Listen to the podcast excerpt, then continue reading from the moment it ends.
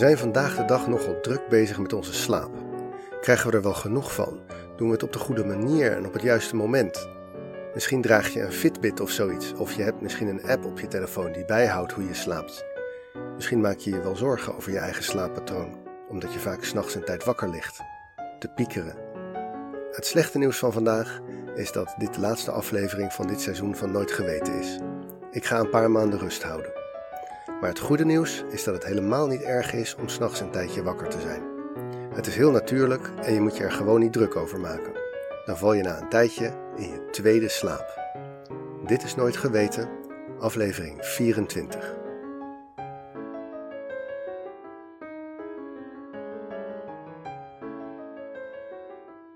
Misschien lig je wel eens midden in de nacht uren wakker. Eerst denk je, ik val zo wel weer in slaap. Maar na een kwartier begin je ervan te balen. Je bent klaar wakker. Je begint over allerlei zaken na te denken die je dwars zitten. Na een tijdje begin je ook steeds meer te balen van het feit dat je wakker ligt zelf. Op deze manier haal je je acht uur slaap natuurlijk nooit. Het is een zichzelf versterkend probleem. En de wortel van het probleem zit in ons beeld van hoe het hoort. Hoe hoort slaap eigenlijk te werken? We denken tegenwoordig dat acht uur de gouden standaard is. Acht uur aan één gesloten slapen dan kan je de dag weer aan. Verschilt natuurlijk een beetje per persoon, maar veel langer of veel korter slapen, dat is niet goed voor je. Vandaag kijken we naar een theorie over het natuurlijke slaappatroon van de mens. Niet een algemeen aanvaarde theorie, dus neem het allemaal niet te serieus. Wat wel algemeen aanvaard is, is dat het niet helpt bij het slapen om je enorm druk te maken over je eigen slaappatroon.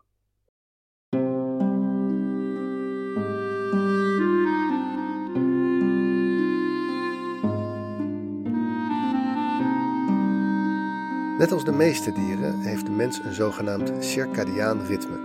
Dat is een ritme van ongeveer 24 uur waarin ons lichaam door verschillende fasen gaat. Daardoor worden we s'avonds moe en word je, als je iedere dag op dezelfde tijd opstaat, vaak ook al vanzelf rond die tijd wakker. Het circadiane ritme beïnvloedt ook hormoonhuishouding, eetlust, hartslag en nog veel meer. Binnen die cyclus van een dag hebben verschillende diersoorten heel verschillende patronen. Sommige dieren gaan slapen als het donker wordt en staan op bij het eerste licht. Kippen bijvoorbeeld. Bij echte nachtdieren is het precies andersom. Maar er zijn ook dieren die dag en nacht actief zijn en op willekeurige momenten een stukje slapen, zoals olifanten. Eén slaapblok per dag heet monofasische slaap.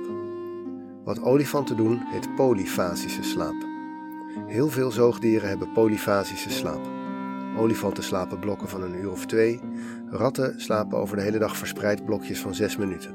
Bij de mens is er een grote meerderheid die een monofasische slaap aanhoudt. De typische nacht van 8 uur. Maar er zijn ook grote groepen die een zogenaamd bifasisch slaappatroon volgen, met twee slaapmomenten. De klassieke siesta is daar een voorbeeld van, of wat moderner, de powernap.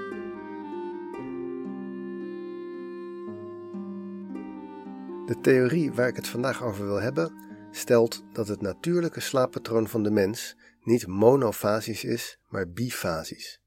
En niet met een middagslaapje, maar een patroon waar je de nacht in tweeën deelt. Met een eerste slaap van een uur of vier, dan een tijdje wakker zijn en dan nog een blok slaap. Daarbij moet je je bedenken dat de nacht vroeger veel langer was.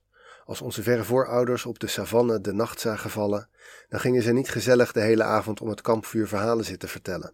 Voor vuur heb je brandstof nodig en dat kost veel tijd en energie om te verzamelen. De ontdekking van het vuur zorgde er wel voor dat de mens langzamerhand in staat was om tijdens de nacht licht en warmte te maken en dus actief te zijn. Maar licht maken was niet makkelijk en het was duur. Ook veel recenter nog. Bijvoorbeeld kaarslicht of een olielamp laten branden was tot ongeveer 1800 een dure grap. Dat deed je even aan om veilig ergens heen te lopen en dan snel weer uit. Er bestaat een mooie grafiek waarin de prijs van kunstlicht vanaf de middeleeuwen tot nu is uitgezet. Dan zie je dat kunstlicht heel lang heel duur was. Kaarsen werden gemaakt van rundervet, of, nog beter en nog duurder, van bijenwas. Dat bleef de state of the art door de hele renaissance en de Gouden Eeuw. En dan, pas rond 1800, komt er een innovatie: walvisvaart. Uit één potvis kon je een enorme hoeveelheid kwalitatief goed brandende kaarsen maken. En oefening baart kunst, dus we werden steeds beter in potvissen vangen. De prijs van kaarsen begon te dalen en te dalen. Nieuwe innovaties kwamen, zoals gaslicht, paraffine gemaakt van aardolie en uiteindelijk elektrisch licht. Iedere stap werd het kunstlicht beter en goedkoper. En de mens, als eerste de stadsmens, begon de avond te gebruiken als deel van de dag. We gingen later naar bed en hadden meer uren om te werken, te lezen enzovoort. Pas toen we steeds later naar bed gingen, bleek dat we wel een minimale hoeveelheid slaap nodig hebben. Als je op kunstlicht en koffie de nachten doorhaalt, had je dat niet lang vol. En sinds die tijd hebben we dus de worsteling om aan genoeg slaap te komen. We willen eigenlijk nog een aflevering van die serie zien, maar dan gaan we daar morgen voor boeten als de wekker gaat. Voor 1800 speelde dat dus niet. We hadden meer nacht dan ons lief was, en slapen was ongeveer het enige wat je in die eindeloze duisternis kon doen. In 2001 publiceerde de Amerikaanse historicus Roger Ekirch een artikel waarin hij zijn theorie presenteerde. Dat, toen we nog genoeg tijd hadden om te slapen, dat de mens toen een bifasische slaper was, met twee stukken slaap en midden in de nacht een waakperiode. Het bewijsmateriaal waarmee hij zijn verhaal onderbouwde kwam uit alle hoeken en gaten. Hij verzamelde honderden voorbeelden uit dagboekfragmenten, literatuur, rechtbankverslagen en antropologisch onderzoek. Wat opvalt, is dat in geen van die bronnen expliciet wordt gezegd dat mensen een eerste en een tweede slaap kennen. Het wordt altijd achterloos genoemd, als iets wat iedereen weet en niet benoemd hoeft te worden. Bijvoorbeeld in dit fragment uit een oud-Engels ridderlied.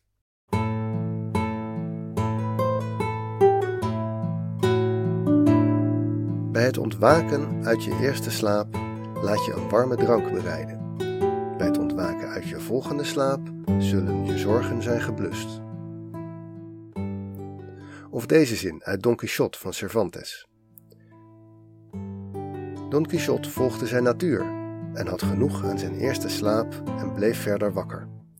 Sancho Panza hoefde nooit een tweede slaap, want zijn eerste duurde al van de avond tot de morgen.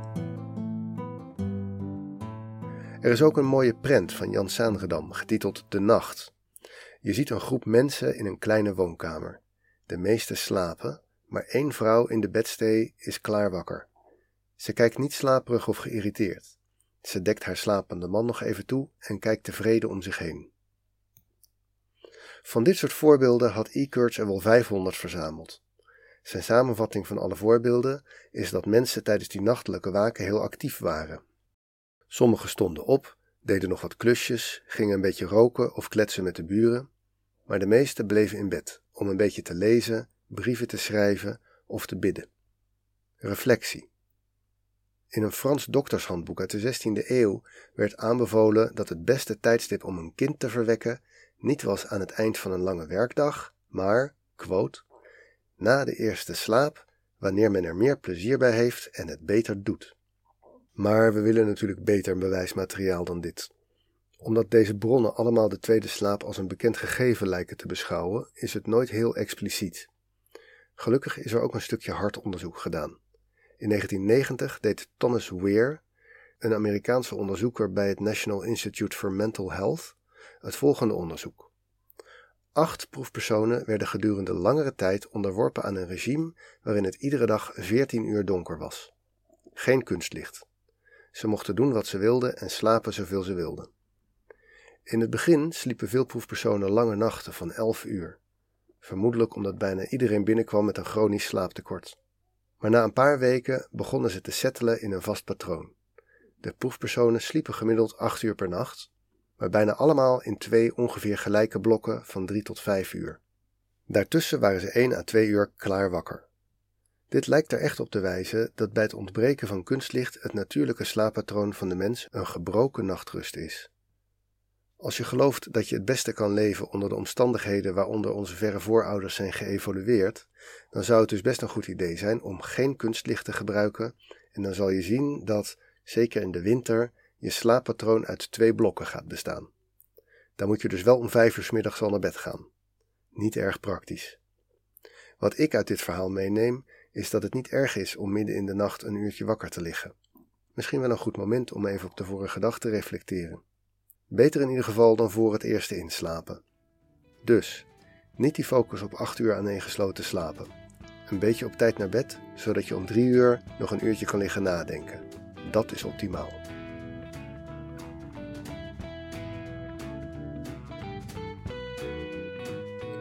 Dit was aflevering 24 van Nooit Geweten en daarmee het einde van seizoen 2. Ik ga een paar maanden podcastvakantie houden. Dan ben ik daarna weer terug met nieuwe afleveringen. Als je het nog niet gedaan hebt na mijn oproep van een paar afleveringen terug, laat me alsjeblieft weten welke afleveringen je tot nu toe de leukste of verrassendste vond. Daar leer ik heel veel van. Als je het vanzelf wilt merken als seizoen 3 begint, zorg dan dat je geabonneerd bent. Je podcast-app heeft vast een subscribe-knop ergens. Het onderwerp van deze aflevering werd me getipt door Marjolein Terpstra. Heel erg bedankt daarvoor. Deze aflevering en het gehele afgelopen seizoen werd gemaakt door mijzelf, Teun Duinsteen. Nooit geweten is een hommage aan Wikipedia en hier past dan ook een diepe buiging voor iedereen die heeft meegeschreven aan de honderden artikelen die de basis waren onder het afgelopen seizoen. In de show notes vind je weer links naar deze artikelen, maar bijvoorbeeld ook naar de prent van Sanredam op de site van het Rijksmuseum. Jullie allemaal bedankt voor het luisteren en tot over een paar maanden.